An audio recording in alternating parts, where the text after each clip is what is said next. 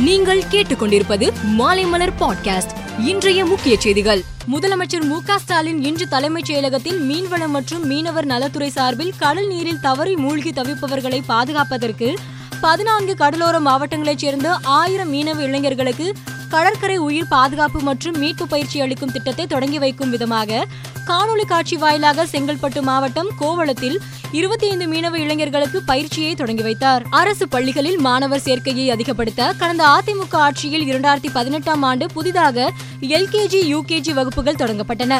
இதனால் தமிழகம் முழுவதும் LKG UKG வகுப்புகளில் அதிகம் பேர் சேர்ந்தனர். இந்நிலையில் வரும் கல்வியாண்டில் இந்த இரு வகுப்புகளிலும் மாணவர் சேர்க்கை நடைபெறாது என கல்வித்துறை அதிகாரிகள் தெரிவித்துள்ளனர். இதற்கு ஆசிரியர் சங்க தலைவர்கள் கல்வியாளர்கள் மத்தியில் எதிர்ப்பு கிளம்பியுள்ளது. கர்நாடகாவில் ஹிஜாப் விவகாரம் மீண்டும் தலை தூக்க தொடங்கியுள்ளது. புத்தூர் தாலுகாவில் உள்ள உப்பினங்கடியில் இருக்கும் கல்லூரியில் இருபத்தி நான்கு மாணவிகள் கல்லூரி நிர்வாகத்தினர் உத்தரவை மீறி ஹிஜாப் அணிந்து வந்தனர். இதையடுத்து ஹிஜாப் அணிந்து வந்த இருபத்தி நான்கு மாணவிகளையும் கல்லூரி நிர்வாகம் சஸ்பெண்ட் செய்துள்ளது.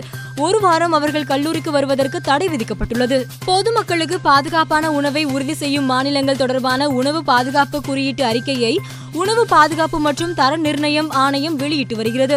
இதன்படி பெரிய மாநிலங்களின் பட்டியலில் இரண்டாயிரத்தி இருபத்தி ஒன்று முதல் இரண்டாயிரத்தி இருபத்தி ரெண்டாம் ஆண்டிற்கான உணவு பாதுகாப்பு குறியீட்டில் தமிழகம் முதலிடம் பிடித்துள்ளது.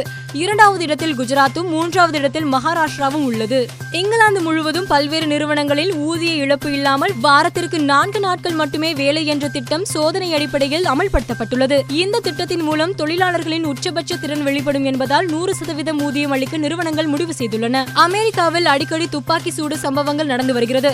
சமீபத்தில் நியூயார்க்கில் பதினெட்டு வயது வாலிபர் நடத்திய துப்பாக்கி சூட்டில் பத்து பேரும் டெக்சாஸ் மாகாணத்தில் தொடக்கப்பள்ளியில் வாலிபர் சுட்டதில் இருபத்தொரு பேர் பலியாயினர். இதையடுத்து துப்பாக்கி கலாச்சாரத்துக்கு எதிராக கடும் நடவடிக்கை எடுக்கப்படும் என்று அதிபர் ஜோ பைடன் அறிவித்திருந்தார். அதன்படி நியூயார்க்கில் துப்பாக்கி வாங்குவதற்கான வயது வரம்பு பதினெட்டிலிருந்து இருபத்தி ஒன்றாக உயர்த்தப்பட்டுள்ளது.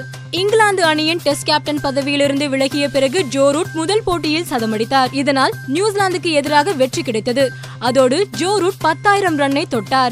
இந்த ரன்னை எடுத்த பதினான்காவது வீரர் ஆவார். இந்த நிலையில் டெஸ்டில் அதிக ரன் எடுத்த டெண்டுல்கரின் சாதனையை ஜோ ரூட் முறியடிப்பார் என்று ஆஸ்திரேலிய முன்னாள் கேப்டன் மார்க் டெய்லர் நம்பிக்கை தெரிவித்துள்ளார். உலகின் முன்னணி வீரர்கள் பங்கேற்றுள்ள கிளாசிக்கல் செஸ் போட்டி நார்வேயில் நடைபெற்று வருகிறது. நேற்று நடைபெற்ற ஐந்தாவது சுற்று போட்டியில் உலகின் நம்பர் ஒன் வீரரான மாக்னஸ் கார்சலனை இந்தியாவின் விஸ்வநாதன் ஆனந்த் எதிர்கொண்டார். பரபரப்பாக நடைபெற்ற இந்த ஐந்தாவது சுற்றின் ஐம்பதாவது நகரில் காரல்சனை வீழ்த்தி ஆனந்த் வெற்றி பெற்றார். இதன் மூலம் நார்வே செஸ் போட்டி புள்ளிப்பட்டியலில் பத்து புள்ளிகளுடன் தொடர்ந்து அவர் முதலிடத்தில் உள்ளார். மேலும் செய்திகளுக்கு மாலைமலர் டாட் காமை பாருங்கள்.